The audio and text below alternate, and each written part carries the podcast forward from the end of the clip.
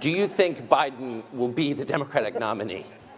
Honestly, I go back and forth because as an incumbent president, unless he's willing to step aside, I don't think they can get him out of there. On the other hand, I'm fully prepared uh, to have a Florida California showdown and let the people choose what's the better vision for the United States of America because I'm very confident that the freedom in Florida is what more people would choose rather than the public defecation on the streets of San Francisco.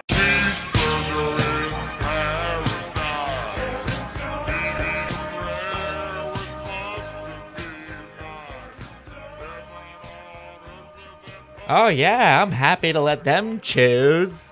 Yeah, I'm gonna let them choose. Uh, why does he sound like that? Man, it's getting, it's getting kind of boring. I hate to admit how easy it is to make fun of DeSantis now. I might actually start feeling bad for him. I mean, I'm gonna take credit. I was making fun of him before it was cool I'm starting to feel that way about a lot of other things too, actually. Uh, I don't know if people have noticed this, but it's becoming more common to spout a lot of conspiracies. I saw Jack Dorsey, the former Twitter CEO, sounding really stupid uh, about the JFK assassination. And I got to ask myself, what what did I expect was going to happen? You know, people are starting to believe the things I wanted them to believe, but most people are kind of annoying and dumb and they're ruining it for me. They're making it cringe and lame. And what ends up happening when people who aren't particularly smart or charismatic start spouting conspiracies is they make things that are kind of true sound very dumb and untrue. And there was that recent RFK Jr. clip of him saying that the COVID 19 virus was a manufactured bioweapon designed to not kill Chinese people and Ashkenazi Jews. In fact, COVID 19, there's an argument that it is ethnically targeted. COVID 19 attacks certain races um, disproportionately the, uh, the, the, the, the, races that are most immune, to COVID-19 are because of the, of the structure of the, of, um, the genetic structure, of, uh, genetic differentials among different races of the, um, of the receptors, of the ACE2 receptor. Um, COVID-19 is targeted to attack uh, Caucasians and and uh, and uh, black people. This is actually great news for me because, uh, according to RFK, that means I'm not white. So that's uh, that's pretty cool. I'm pretty happy about that. I haven't wanted to be white for a while. Don't call me white. Don't call me white. But uh, now I guess it's a it's a fact. It's a biological fact that there is uh, Jewish DNA. I mean, that's fucking stupid, right? Jews don't exist like that. How are you gonna manufacture a virus to kill Ashkenazi Jews? There, there is there an Ashkenazi Jew DNA? I know there isn't like certain Hasidic communities because they're so inbred that they get Tay Sachs and stuff like that, but for the most part, Jews are just, you know, bastard Europeans.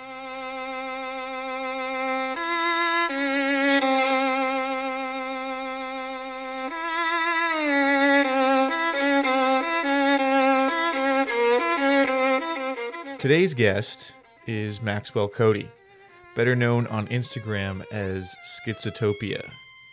Uh, Max has finally pushed me over the edge. I now fully believe that democratizing information was a huge mistake. And the internet and all of its nonsense is making people go totally insane. I don't think that people were meant to know things, or at least like know too many things. Uh, and I blame people like Joe Rogan for this. You know, everyone's jack of all trades, master of none, total pseudo intellectual bullshit. Like it doesn't help you to know this much nonsense about very like about, about too much stuff. I, I fully believe now that it is way better to be uninformed than to be misinformed. And just don't care about this stuff. I mean, you like I don't know. I was I was thinking about cowboys recently because I'm working on a story about cowboys, uh, Florida cowboys, and how they didn't know shit. Like they don't know nothing about nothing except they know a lot about cows, they know a lot about horses, and they know a lot about the land that they live on, which is really what you should know. That's so much more beautiful than knowing about stuff that you can't even touch that you've never seen. Imagine like knowing trying to like focus on obsessing over something that you've never seen or a place you've never been to and being an expert like a, a, a like a dilettante really not an expert a dilettante on a place you've never been. So you should really concern yourself with being we should go back to being stupid and illiterate maybe. I don't know. But it's more important to just have a heart of gold. You know be a be be a dumb guy or a dumb girl with a heart of gold and don't worry about anything. Be a crafts person, you know, focus on your craft, get really good at one thing, hone that. But maybe, uh, I don't know, you tend to project your resentment or hatred onto things that uh, you hate about yourself. And maybe, I don't know. So how different how different am I from Joe Rogan really? I'd like to think I'm a little more thoughtful uh, but still, help me distribute my more fun disinformation by uh, leaving a review on whatever platform you're listening to this on. Seems to make a difference for the algorithm, makes a difference for my ego. Indulge me. You know, don't give four stars because it's more real seeming, like some people have. That's like insulting. Don't do that. Oh, I'm also thinking about uh, rebranding the podcast. I've been thinking about that a lot. It's super hot here in Florida, and I've been thinking about my air conditioner a whole ton. And so I was thinking about changing it to something along the lines of uh, air conditioned nightmare. Uh, that also happens to be the title of a Henry Miller book. Do you think the Miller estate is particularly litigious? And do you think that by admitting that connection that I've made it easier to sue me? If that I mean, I have to get famous first, which you know, let's let's be realistic here, folks. Or will it just be a running theme throughout the podcast that I just keep thinking about what to rename the podcast and never do it?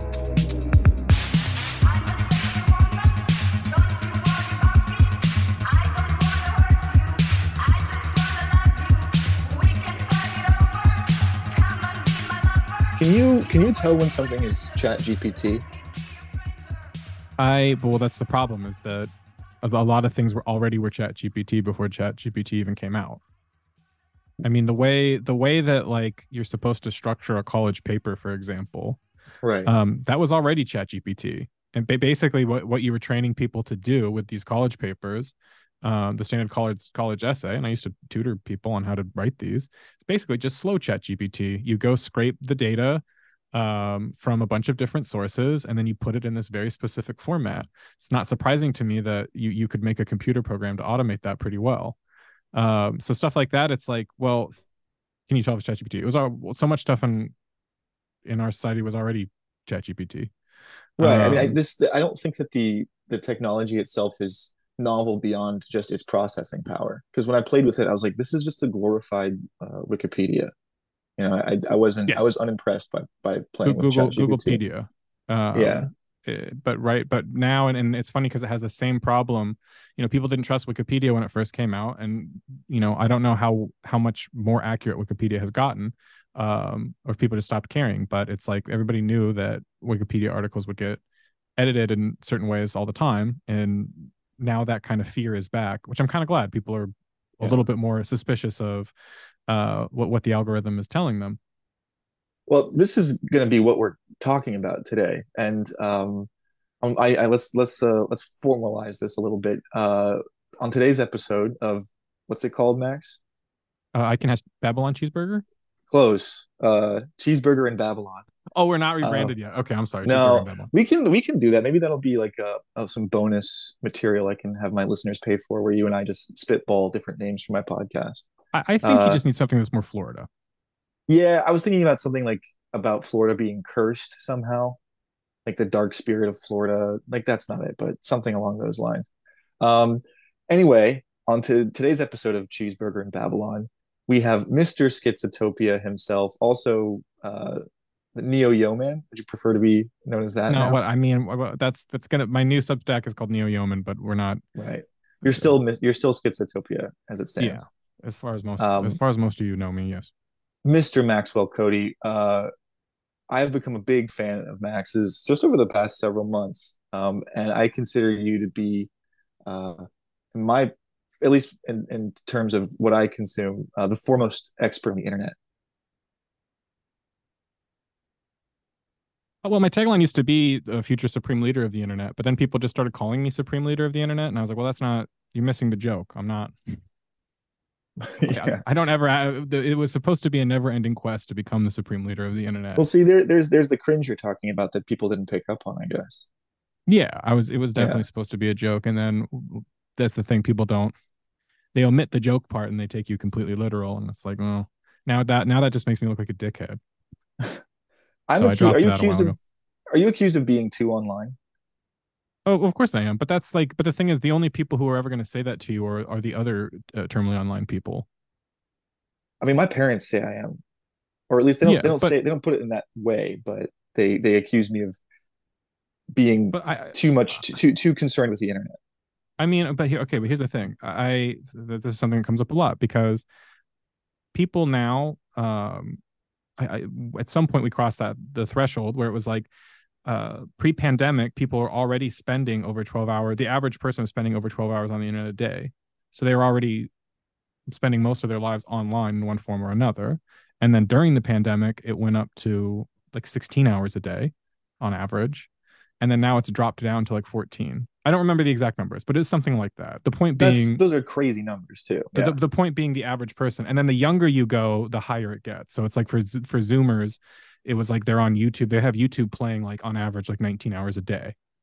But is it like a background thing? I feel like they're consuming. They're doing like the multi-screen. Yeah, it can be passive consumption, Yeah. but the point is it's Right. always going. It's always going. I don't know if it's have you- 19 hours, have but it's you- always going. Have you like in person watched a Zoomer interact with TikTok?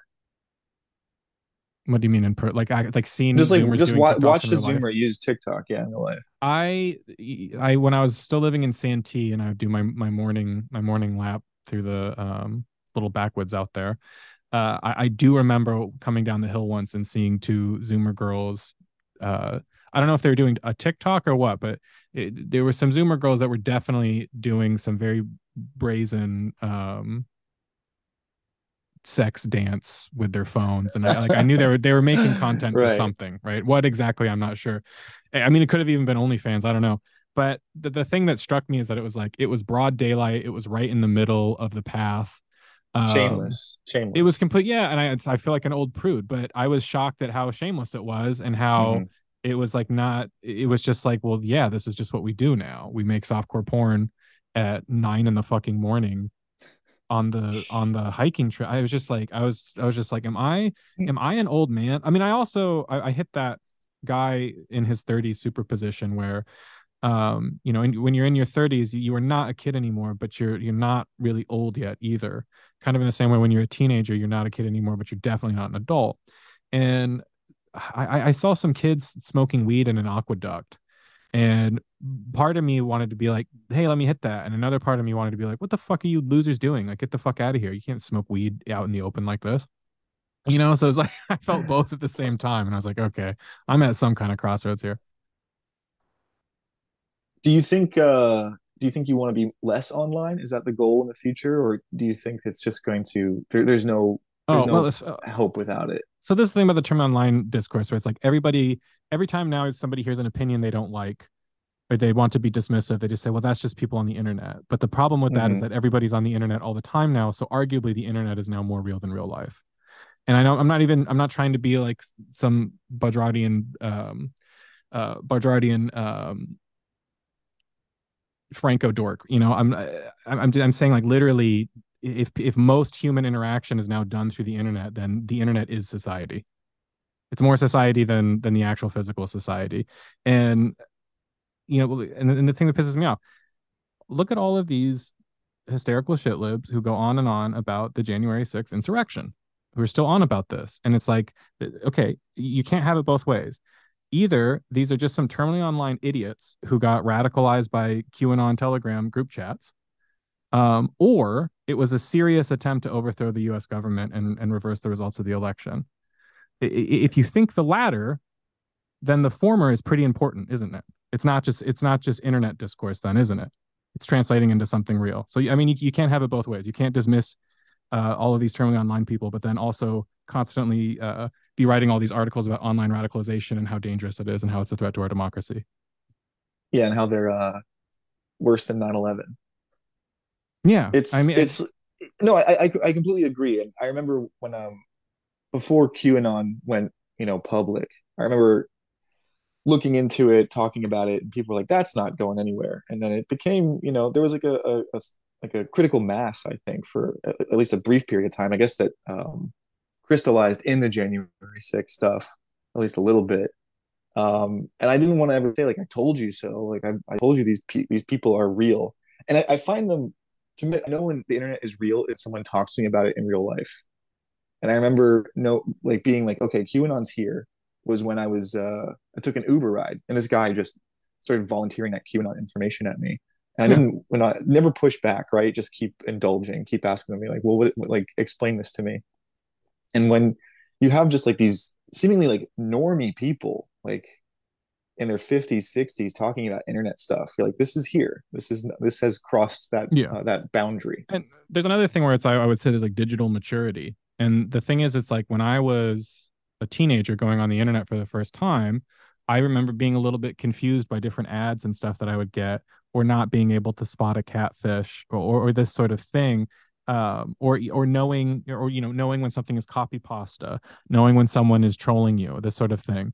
Um, you know, there's a little bit of a learning curve there that maybe took a, a few years. And the thing is, is that all of our, for the most part, our parents who got on social media after us, they had to do that learning curve later um, so you know, when I sometimes when I see my older family members responding seriously to copy pasta um, or something that's clearly fake uh, posted on their wall, you know, I have to stop and say, just so you know, that, that this is something called copy pasta. It's not real. It's not something you're actually supposed to respond to. For our listeners, uh, I, I, have uh, when I look at the demographics of uh, my age group for who's listening to my podcast, uh, I have some, you know, uh, older folks who probably don't know what copy pasta means. Can you can you tell our listeners what copy pasta is? Copy pasta is just anything where you know whether or not it was written sincerely or not at, at the start. It's just a block of text that's basically become a meme. Um, mm-hmm. So one of um, I think one of the famous ones, one of the first ones I remember is somebody saying, you know, you fucked up, and then going on this long rant about how they're a trained U.S. Army sniper and they're going to track your IP address and they're going to um, kill you and blah blah blah. And that's but that's like probably one of the most popular pieces of copy pasta.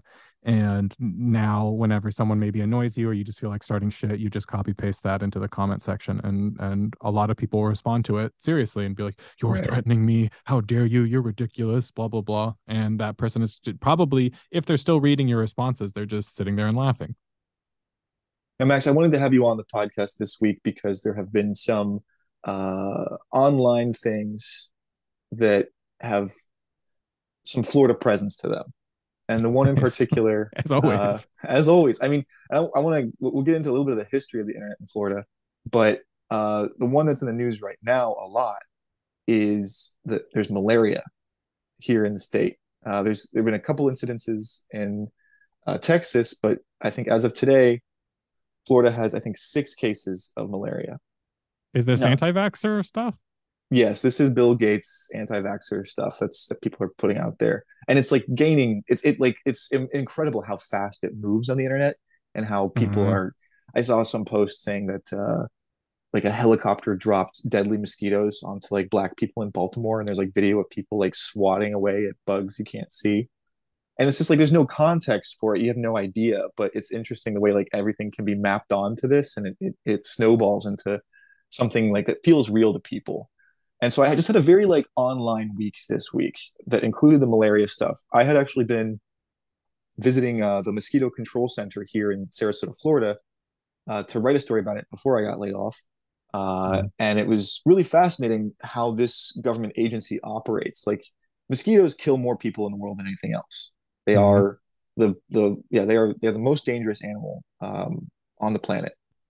And what this agency does, this government agency does, with a very minimal budget, I think for the entire county of Sarasota, which is massive, I think they they only have like two or three million dollars to work with per year, and their focus is on dengue, St. Louis encephalitis, uh, like the Zika, West Nile, stuff like that, and it's really impressive to me it's an example of how like you need the government you need the state to do things like this because i wouldn't i don't think you can deal with mosquitoes through uh, you know any sort of private organization um, and i was impressed uh, what was interesting though is they don't test for malaria at this facility and uh, a couple of weeks ago someone got think I need malaria it, exactly because it hasn't there haven't there hasn't been uh, cases of malaria here in 20 years Right. uh, but this has popped up. And initially, it was just kind of like, ooh, like that's odd. Like, is this some sort of like outlier? Did someone bring malaria from another country here? Uh, and it was widely dismissed. He's like, this is it'll be okay. It's an anomaly. We're going to spray for it. It's fine. Well, more cases started popping up, and to make things a little more suspicious, uh, Ron DeSantis had the Florida Department of Health um, PR people like be like, we're not answering any more questions. Like, we're not going to tell you where this is, what's going on.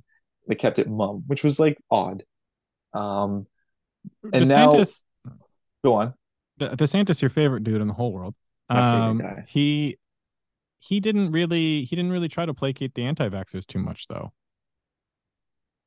In regards to the the malaria stuff, No, I mean I'm just talking about In general. w- with regards to the COVID stuff. He, you know, he was he. I remember him saying, you know, we don't need to do the COVID theater anymore. But he also said, you know, if you're vaccinated, walking around out in the open without a mask, the odds of you getting COVID are next to zero. Uh, The, the my point being that like he he kind of played it down the middle there, where he's like, I'm yeah, I'm against the lockdown stuff, but of course go get the vaccine. well, he didn't. He didn't. a great he didn't video. go. There's a great video of him talking about how he got the J and J. Uh, There was a scandal uh, in 2020 when the first, or 2021 when the first uh, vaccine started to roll out. There was like a pay to play, like these rich people in uh, Lakewood Ranch and the villages got like the first access to the vaccine. So Mhm. yeah, I- he's not an anti-vaxxer. I think he's he's a political opportunist in that regard. But, but what I'm getting at is is his is his reluctance to talk about malaria. Is it because he's trying to placate some of the anti-vax people because now he's running for president and he's trying to run to the right of Trump? Um, or is it more of a thing where it's like, uh, let's just try to keep this malaria shit quiet because it just makes me look bad? I guess You it could know, be I- both, I- but- It could be both. I don't think there's a critical mass yet with the malaria stuff. Again, there's only been six cases of malaria. However, I was talking to a biologist about this, and he says that means that hundreds of people have malaria because of the how the malaria life cycle Right, right, works. Um, and so it's underreported. Um, whether or not it's going to like continue, it remains to be seen. But it has some local people spooked, and it has some online people really pushing this whole thing about how Bill Gates created genetically modified mosquitoes, is releasing them. He owns this company Oxitec, which had the mosquitoes, and I guess also has a malaria vaccine. And so just being well- like, it's COVID all over again. Yeah, well, no, like there has been pushback uh, in regards to these genetically modified mosquitoes. I think that they've done it on some islands in Key West to try and keep it contained. I think they've tried it in other countries as well. Um, I'm personally against it because it's very much kind of like a like don't don't fuck with things like that. That's that's like not like there's got to be another way to handle. this is uh, sounding very lab leak to me you know and i i got a lot of shit for talking about lab leak uh and at this point it seems pretty obvious to me that covid leaked from the lab in wuhan the, the wuhan virology institute um and this was a story we should have been talking about a long time ago and now it's like this is go- that's going to be the holy grail for um everybody who doubted anything about covid Uh, and so I, you know, to an extent, I can understand. You're talking about all of a sudden malaria is coming back, and it just happens to be after somebody was fucking with uh, genetically modified mosquitoes. I'm not saying that it's all part of uh, Bill Gates' master plan to get you to take his vaccine, but it, it, the the paranoia at least becomes understandable. I mean, I could see something like it being more of a mistake. Like, I, I think that most conspiracies are a combination of nefariousness and incompetence.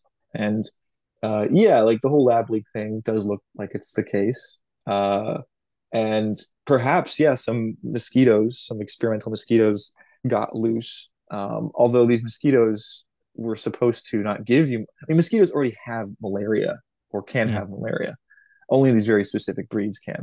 And from what I understand, the, the breed of mosquito that they used for the genetically modified ones uh, weren't for malaria, because malaria, again, wasn't an issue here. It was for a whole host of other diseases, but it was meant to decrease the mosquito population by creating these genetically modified mosquitoes that were sterile. So they would breed and then nothing would come of it.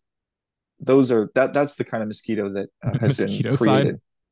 Yeah, basically. And I mean like it's it's very interesting the the all the tools that they use to mitigate mosquitoes because they have to do a lot because otherwise we would be overrun with mosquitoes and Right. people would be getting very very very sick um, 80% of mosquito control is larvicide and what they do is they release basically a bacteria they spray a bacteria put these bacteria in ponds and you can buy them on on amazon those little like cakes.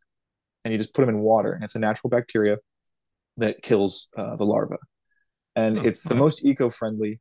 Um, the spraying of the adulticides are the ones that are potentially can be harmful. Like you don't want that. And so that's kind of like a last like resort for mosquito control.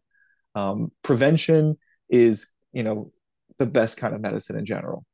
I, I uh, have a I have go one on. of these LED uh, mosquito catchers, and I gotta say, I don't think I've ever had anything that worked this well.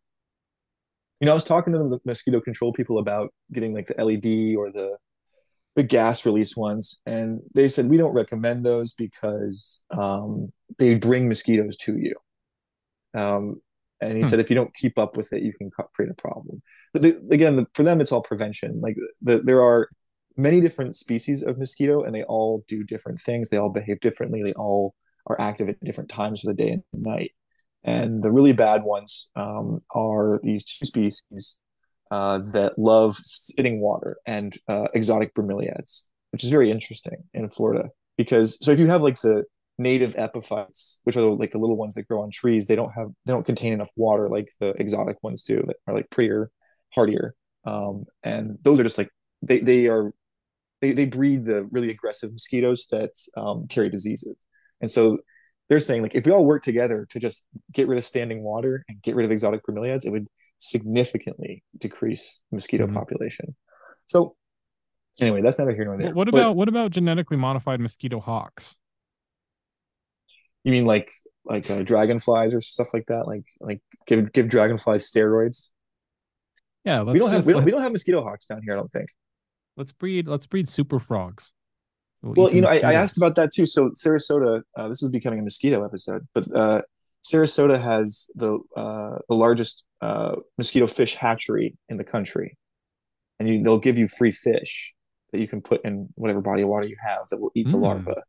Now he said that again, like that only does a little bit. I talked about like I, I was I'm building a bat box in my backyard, and he's like, yeah, they're they'll they'll do a little bit, but they're not going to get rid of the mosquito problem for you. Um, and they Mhm. only eat so many mosquitoes. They eat a lot of other stuff too. So again, it's, literally just like get rid of standing water. I think the worst mosquitoes I've ever experienced in the United States, at least, was, was in Brooklyn. And because think about all the gross standing water that's in people's backyards and, and areas of Brooklyn. They were nasty motherfuckers. I I did not know that. I did not know there was that much standing water in Brooklyn. Well, think about like the yeah. I mean, I'm sure there's like a ton of just sewer water. I mean, I'm surprised they don't have more diseases there, honestly.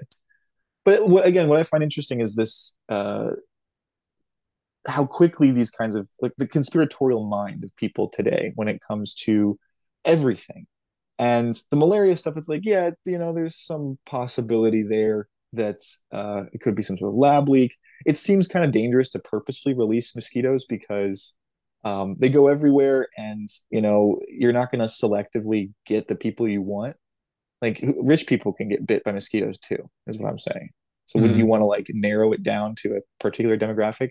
Which They've why, like, already yeah, been given the secret nanotech that will keep Yeah. them safe. exactly. But do they know they've been given the nanotech, or do they like hide that information from the rest of us? Uh, but that's that's above my pay grade. But no, I mean, I the the reason the whole reason I started Schizotopia to begin with is that I noticed that conspiracism had become the dominant form of thought for everyone, uh, including liberals. They just they're just more dishonest about it or less honest about it. They you know liberals have their own weird conspiratorial ways of thinking, and I mean, everybody- RussiaGate is QAnon for liberals for sure. Yeah, to a large extent, yeah. And then just I, I've heard other stuff. You know, somebody told me that they thought that um, you know Obama was supposed to be the most progressive president ever, but that the Secret Service was intentionally, you know, secretly harassing him and his family to keep him in line, and that's why he didn't um, do all of the stuff that he was supposed to. Do. And that sounded that sounded very proto QAnon, right? Like, no, he's secretly our guy, but you know, the deep state uh, they didn't use this language, but the deep state is like harassing him somehow to to stop him from doing this. And so it's like it's the same type of thinking. And ultimately, it's not that I deny that um, you don't have a bunch of nefarious groups running around. I just don't think anyone there's anyone in particular that's in charge. But it's ultimately it's like when you live in a dysfunctional democracy where nobody can get what they want. Uh, it's just endless political gridlock. It doesn't matter who you vote for uh, it doesn't matter who you get in there because nobody's going to end up being able to pass any legislation, real legislation. You're going to have to either admit that the whole thing is fucked, which most people don't want to do. It's too painful, and it's easier to do to carry on the kayfabe and pretend that th- there has to be some larger explanation for why your guy isn't doing the things that you wanted to. Do you think that it was different before the internet, or does the The internet? internet, the- internet things. is. I don't think like the internet's a separate thing. I think it's just a more intense version of what has always been. I mean, you certainly know, conspiracy theories exi- pre- like pre-exist the internet. Yeah, But but the, but those are mostly cute. I mean, those are more like like the JFK conspiracy theory stuff. It was something that every every boomer had their version of, and there was like popular movies about it, and it was kind of a even a, a bit of a joke, a, a punchline in a lot of shows and movies because it was just something that everybody's uncle had a really strong opinion on, but most people hadn't really or were never really going to take the time to look too deeply into. Um, and even like It's- X X Files and, and this sort of thing. There was like a, a popular conspiracy culture that was very much uh, didn't take itself too seriously. And I'd also talk about New Age bookstore culture because I grew up with this. I, I went to New Age bookstores all the time as a Mhm. young adult and as a young man. Um, while they still existed, they don't really exist in the way that they used to. But So- like, So yeah, there's it, was- it was it was a uh, niche stuff, but it feels like conspiracy is becoming normy now, and there's something like disappointing about that for me. It's it's funny, you know, like I just saw that clip of uh, Jack Dorsey, the the Twitter uh, former Twitter CEO, talking about the JFK assassination, and it's Yeah. you know I've been wanting people to believe this for years. Uh, and now that they do, I almost regret it because it's it's super cringe of that. Like they, they they're first of all they're really bad at it, and they make it sound Mhm. stupid. yeah, And so, what, but what else did I think was going to happen when you when the the normies got a hold of this information? Like, what were they going to do except I make well, it bad? I, I saw I saw the death of the old conspiracy culture and of the old kind of new age bookstore culture, and I saw its rebirth online. And one thing, you know, one thing I used to love about used bookstores and especially like new age bookstores is that they would often have a section with um, self-published books. And I mean, th- these these books would just be incredible works of brain origami. One of them was this dude who had tried to combine Taoism with uh, the philosophy of Ayn Rand, and I, I can't remember. It was called like the TX the the, the TX three thousand system, and I mean What? it was this Oh it was this it was this Xerox book that was like two thousand pages thick, and it was just like poor poorly inked Xerox page after page after page, chapter after chapter after chapter about you know basically combining traditional Chinese medicine and philosophy with like this Randian egoism so that you can become this like kind of ultimate kung fu ubermensch. And clearly this was just this like deranged man's personal passion. And then Yeah. not only that, there was like multiple volumes where he was like updating the system. Um And now people are using that as like an actual source of information, possibly on the internet. I, I see people Well, like hold up these insane books as evidence of something. The problem is the, the problem is, is that that guy today would just kind of be on Twitter or Substack And I also even question if he would finish such a a, a massive uh, magnum opus like that. That that guy today, I feel like would just get lost in the internet. Um, so that's the thing that's kind of sad is that the the the, the idiosyncratic weirdo, um, he, he's not really going to be writing. They're not going to be creating these works like this anymore. They're just going to be diffused into the internet, and then we all sort of become like a bad, ver- an even worse version, a less creative version of this person. I think that I'm I got really shook watching. Did you see that video of the, the woman freaking out on the plane about the reptile she was sitting next to? Yeah, Yeah, I mean that one's making the rounds right now. Everyone's seeing that. And first, I heard- it, go on. I heard a very good take, which was that the, the only re- the reason why this is going viral is because this looks like a relatively respectable woman. Yeah, I posted that that woman who said that she's like hot, and that's why people are taking her if had seriously.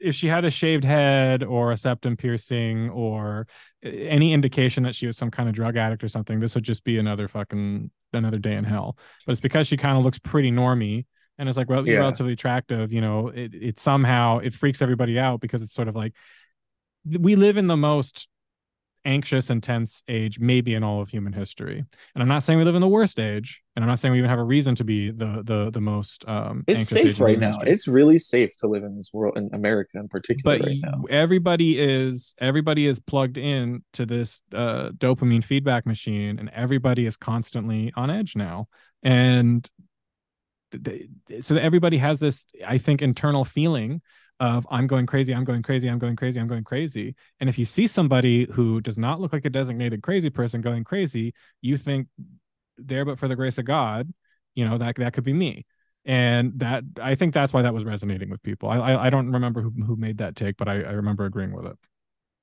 Yeah, I mean, I thought it was an interesting point. Uh, My my initial response was, "This is sad," and I hate it when people record people in public freaking out because Yeah. it's it's it's permanently embarrassing for them.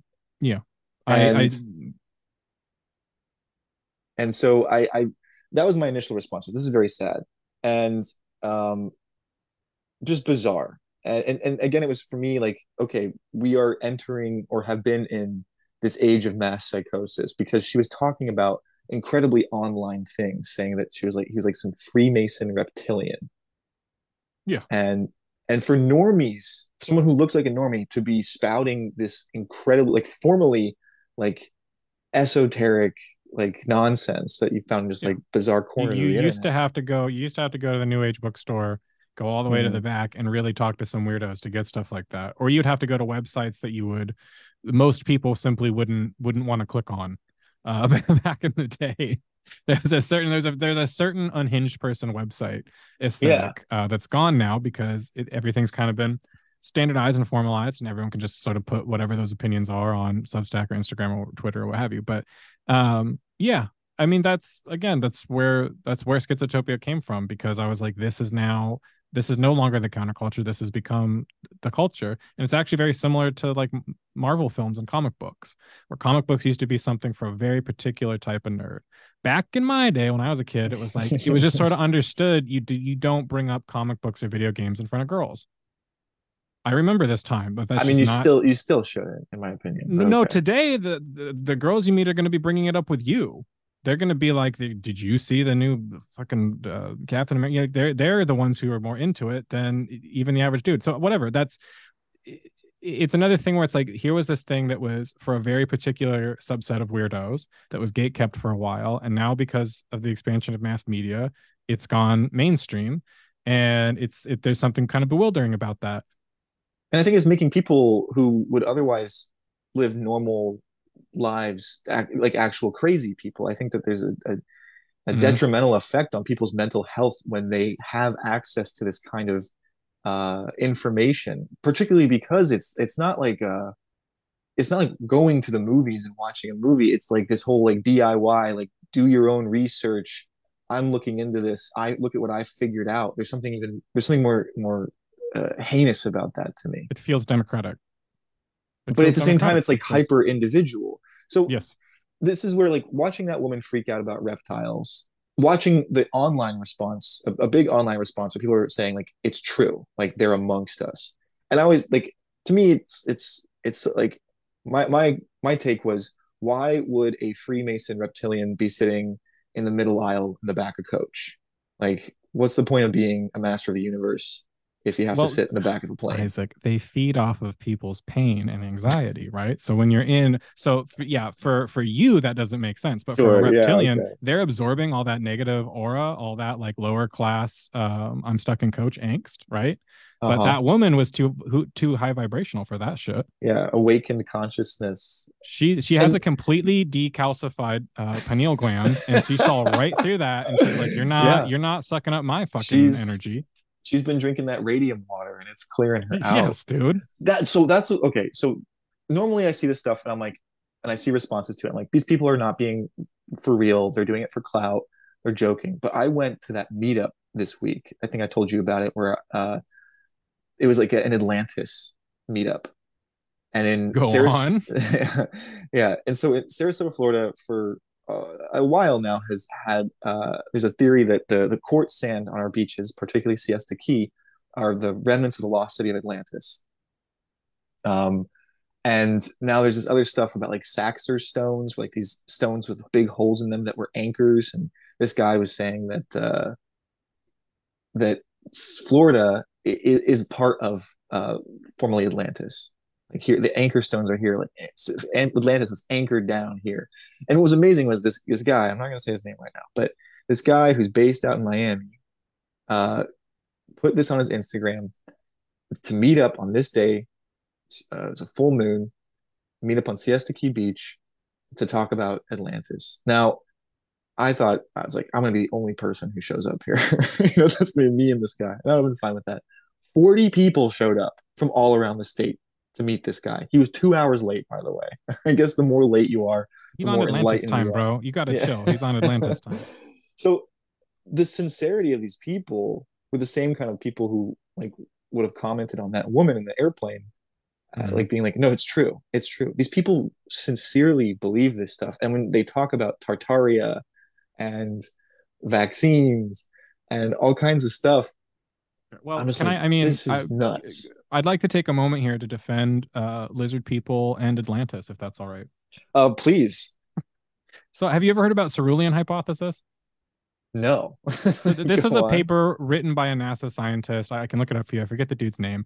Obviously, people throw this around as though it was somehow NASA saying that this is all real. That's not what it's about. It's it's an honest, it's an honest, well thought out um, theory by a, a, normie scientist. All right, but basically, hi- hi- his view is that we point SETI into space and say statistically there must be some advanced uh, intelligent alien life out there, and if we look long enough through all of the uh through this vast sandbox of stars and planets we're going to find it and he says well why couldn't you point turn around and uh, look through the geological record and say the same thing.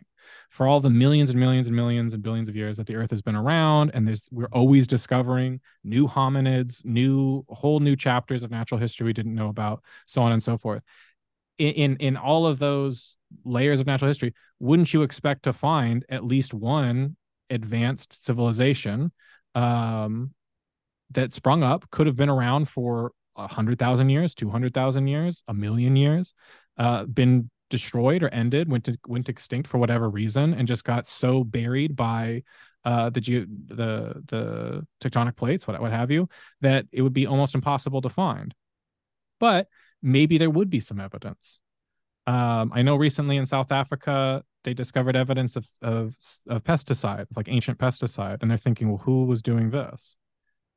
It could have been, could it have been some some a plant advanced plant like a plant maybe, but it could have been- from isn't that what a pesticide is I, I- I'll, I'll I'll find you the article, but basically what they're saying was no, this looks intentional, and um, the, the, the Uh, you argument know, being there could have been there could have been hominids because we're always finding new hominids. There could have been some hominids that were doing a primitive form of farming, right? That would change our perception of the of the of the natural record a little bit. And if you had such a long period, according to mainstream science, of when lizards ruled the earth, is it so far fetched to think that there could have been an advanced lizard civilization? I mean, I can. To me, this sounds like kind of like a the the simulation theory thought exercise, where it's just like, okay, statistically possible or probable, I guess, in the case of simulation theory.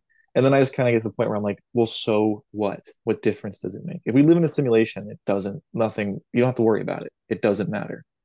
Um, and then with the Atlantis stuff and Tartaria, Tartaria is a, fu- have you looked into Tartaria? I'm only just A recently. bit, a bit. I mean, I've heard. Look, I've I've been through all a little. I know a little bit about all of this stuff because I've Like, well, T- been, Tartaria I've been the- going the through every single one of these one. theories since I was like, uh, you know, 13 years old. So Tartaria is the stupidest one I've ever heard because they say it existed in the 1800s. And it's just like people who simply don't know the history of the Tartars, right? The nomadic steppe people. and so they Well, see like a, a the- map from the- the 1800s and they're like, oh my God, they've hidden this history from us in these maps that are like okay, 100 there's years the old. lost history, the lost history people who will say pretty much all modern history, pretty much all all modern history or all history is fabricated, or these particular centuries are fabricated. There's a guy, I think he's one of my favorite conspiracy theorists ever, named Max Igan, uh, because he basically just says all of history is fake. The Earth is basically on this like cataclysmic cycle that happens every few thousand years, and so buildings in San Francisco that we're being told were built in the gold rush, no, no, no, that is like from some ancient civilization that was a few cycles before us uh, or, or what have you. It's all i mean ev- it's all fake. It's all fake and we are just on this gigantic um, human jurassic park that self-destructs uh, every every few hundred years every few thousand years and, and any other history is just completely totally made up. Um, i like that because you know if you're going to be a conspiracy theorist go all the way. Every, Well, I like absolutely everything is fake. But I want to i do I, I do want to say like there's I'm obviously being generous because what a lot of people do is they take these ideas and they spiritualize them, uh, and they kind of become a, a personal belief system. But what I'm saying is, big picture, it is very likely that you could have had non-human civilizations popping up on Earth millions of years before human beings ever came around. It's also possible there's undiscovered hominid civilizations. You know, it- people used to say, "Oh, Cro-Magnon man was a brute. He's a complete idiot."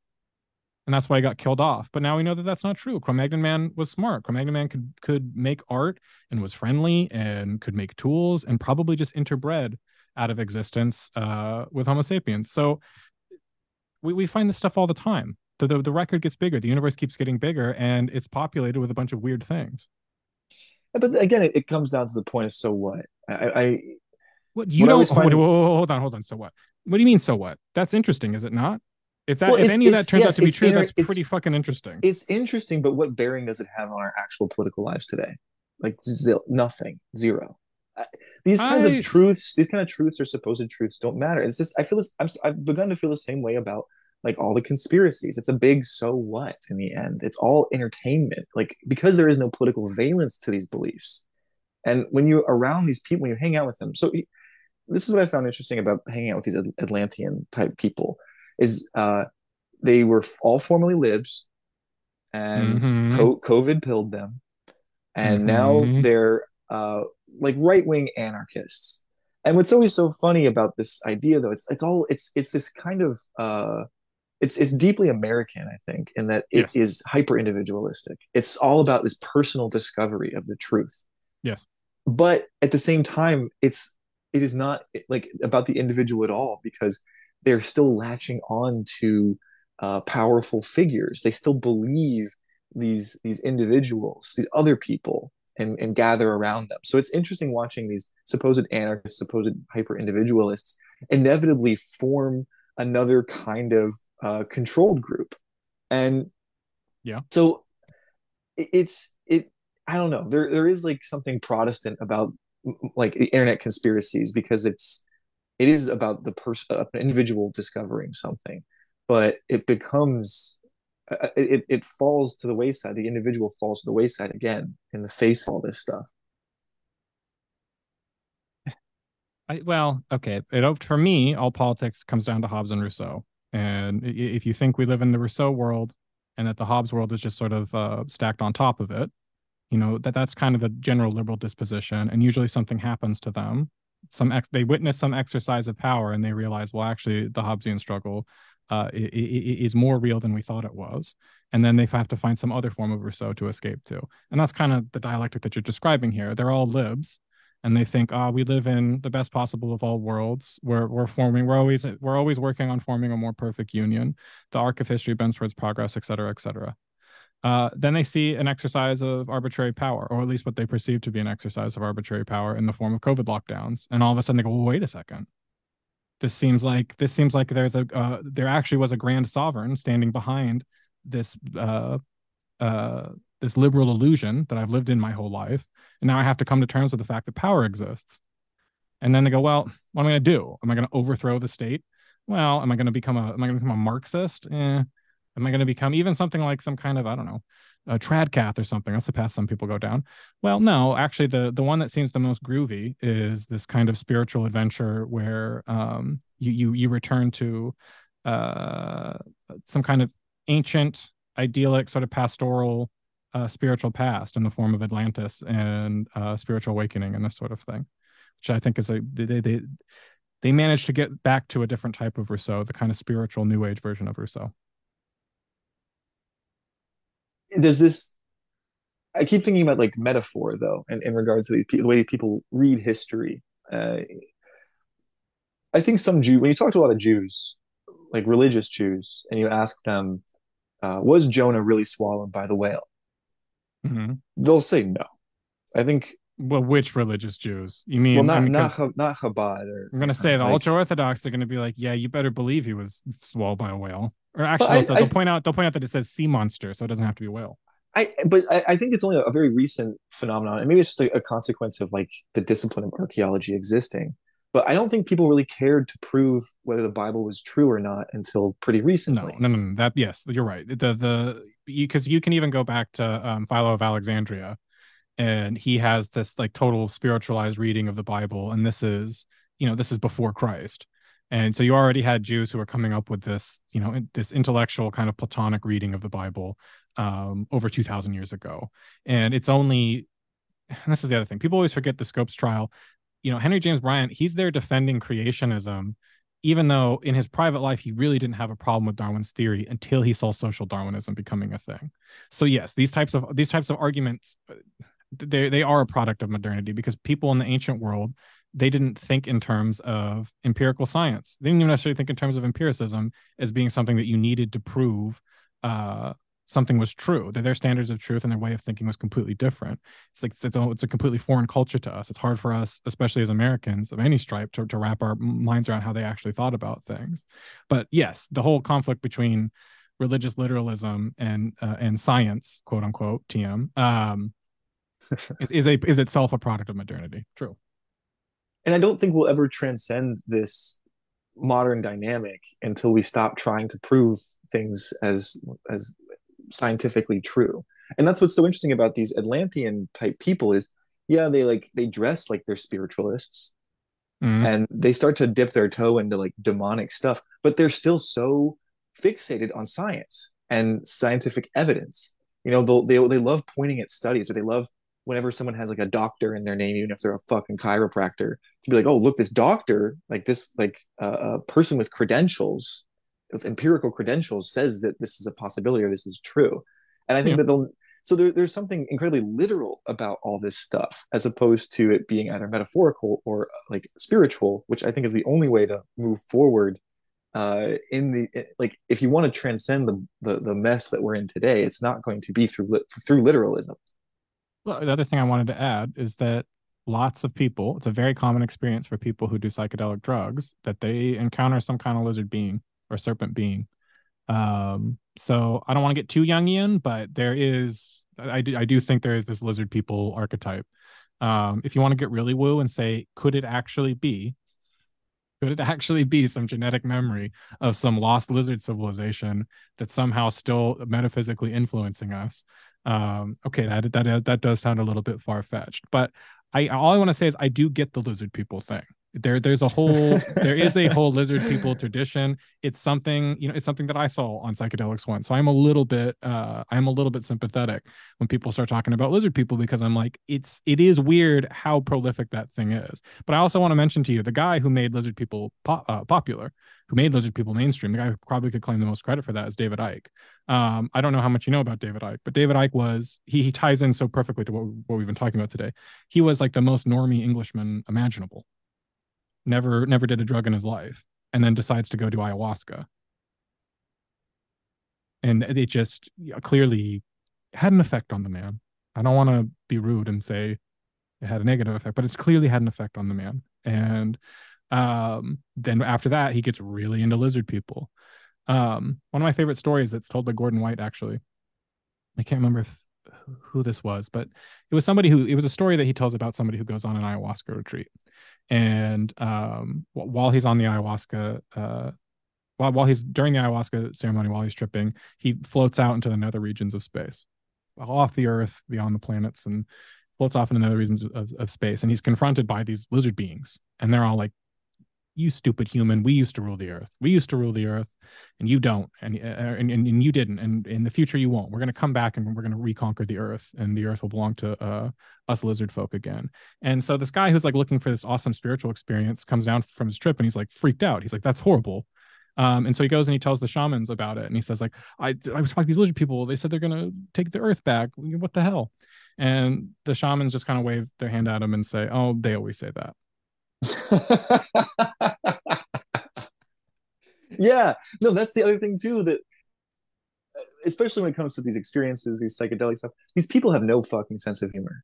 Uh, one of my favorite stories about a friend of mine doing ayahuasca and he was this total psychonaut. He was very excited to do ayahuasca. All of his friends found their purpose in life. He's like i'm gonna i'm gonna find it. I'm gonna get this thing that like i've been seeking you know my whole life. And so he does ayahuasca and he's confronted with uh you know like the mechanical elf type figures that people see. Mhm. and they start telling him they're like you're gay. And he's like what? And they keep telling him like yeah man you, you didn't know? You're gay. And he's like oh my god. And so he comes to and he's just like oh my i, I'm, I can't believe i'm gay. I had i literally never crossed my mind that i would be gay. And so for the next month and he decides to do it again. He does ayahuasca again he sees the same elves and they're pointing at him being like you're gay. And he's and then he's like oh my god you guys are fucking with me. And they just start laughing at him. And so yeah i think that these people who have these psychedelic or spiritual experiences like they're again they're too literal. I think that i do i do believe in the immaterial world immaterial universe and other like things that are out there that we can't even uh, like experience without either being a disciplined uh, med- meditation person or, or monk or you know doing psychedelics but it's also very funny. I think that the universe i think when i did psychedelics the, Yeah. the god or whatever told me he's like this whole thing this whole thing it's a joke. It's a big joke. And you're either in on the joke or you're the butt of it. And i guess i think that the people who do these things experience this world in this like very literal scary sinister way Mhm. are the on the butt of the joke. And these um entities are fucking with them. They're having a good time It's a very- messing with it- them and and it ends up becoming a, a, a modern form of Gnosticism where the whole world is a conspiracy against man and everything is interpreted that way. And then the only that- the only way the the only uh, solution to that is escape, either through apocalypse or through some kind of personal spiritual ascension. And I would also say it's very where we are at in history today. It's very similar to the late Roman Empire. Where th- things are starting to fall apart, we're starting to discover weird things about the universe um, that we're just not able to handle, and people start looking for uh, salvation cults. because it does all feel very apolitical to me. And I guess I, the one thing I do feel guilty of when I kind of indulge in conspiracies is I'm like, what political valence does this have? Like, how is this actually going to improve materially anything at all? And then I realize like the entertainment value that I, it, it is for me. I mean, you, this is the most hyper entertained culture to ever exist. It, it it it should be no surprise that politics just becomes a form of entertainment too. I mean, was not the apotheosis of reality TV Donald Trump because becoming president of the United States? Right? I mean, it was like that. What what more can you say? I mean, if if a reality TV star literally becomes president, so that now all all political discourse and news is is uh, in a sense, um, uh the same as a reality TV show. I mean, well, you couldn't. There's no, there was like no dystopia or or anything like that ever written uh, that could have been that literal. Oh my would have God. been if somebody if somebody tried to write if somebody tried to write like a book about the ascension of Donald Trump and the QAnon cult and stuff like that, or tried to make a movie like that. It, it's actually it's sillier than some. It's sillier. It would, it would have been sillier and more heavy handed than something like Idiocracy. Yeah. So, Oh. but here's the thing. But here's the thing, Isaac. It's like, oh, well, the normies can't handle internet. The normies can't handle psychedelics. The normies can't handle any of these weird ideas. The normies, basically, the normies can't handle abstract thinking. Well, this is where you kind of start to become a little bit reactionary. At least I did, where it's like, well, okay, if the average person isn't really literate and doesn't have the capacity to understand abstract ideas, you kind of see why people in the past maybe were kind of gatekeeping stuff. hmm No, I, And- I, I- I would say I've, I've, I've, I've abandoned for the most part philosophically uh, democracy. yeah dem- de- like capital d democracy it's kind of a childish idea and that's the problem because you know a, we live in a regime of infantilization i don't know how else you would describe it um in even the way people try to escape it e- ends up just being more infantile and then it's sort of like the people who are developing weird sexual fetishes um, s- some dude like wearing diapers in a in a dungeon somewhere, and that's his form of catharsis, feels more honest than a bunch of uh, truthers trying to figure out the exact uh, schematics of um, Bill Gates' nanobot mosquito conspiracy.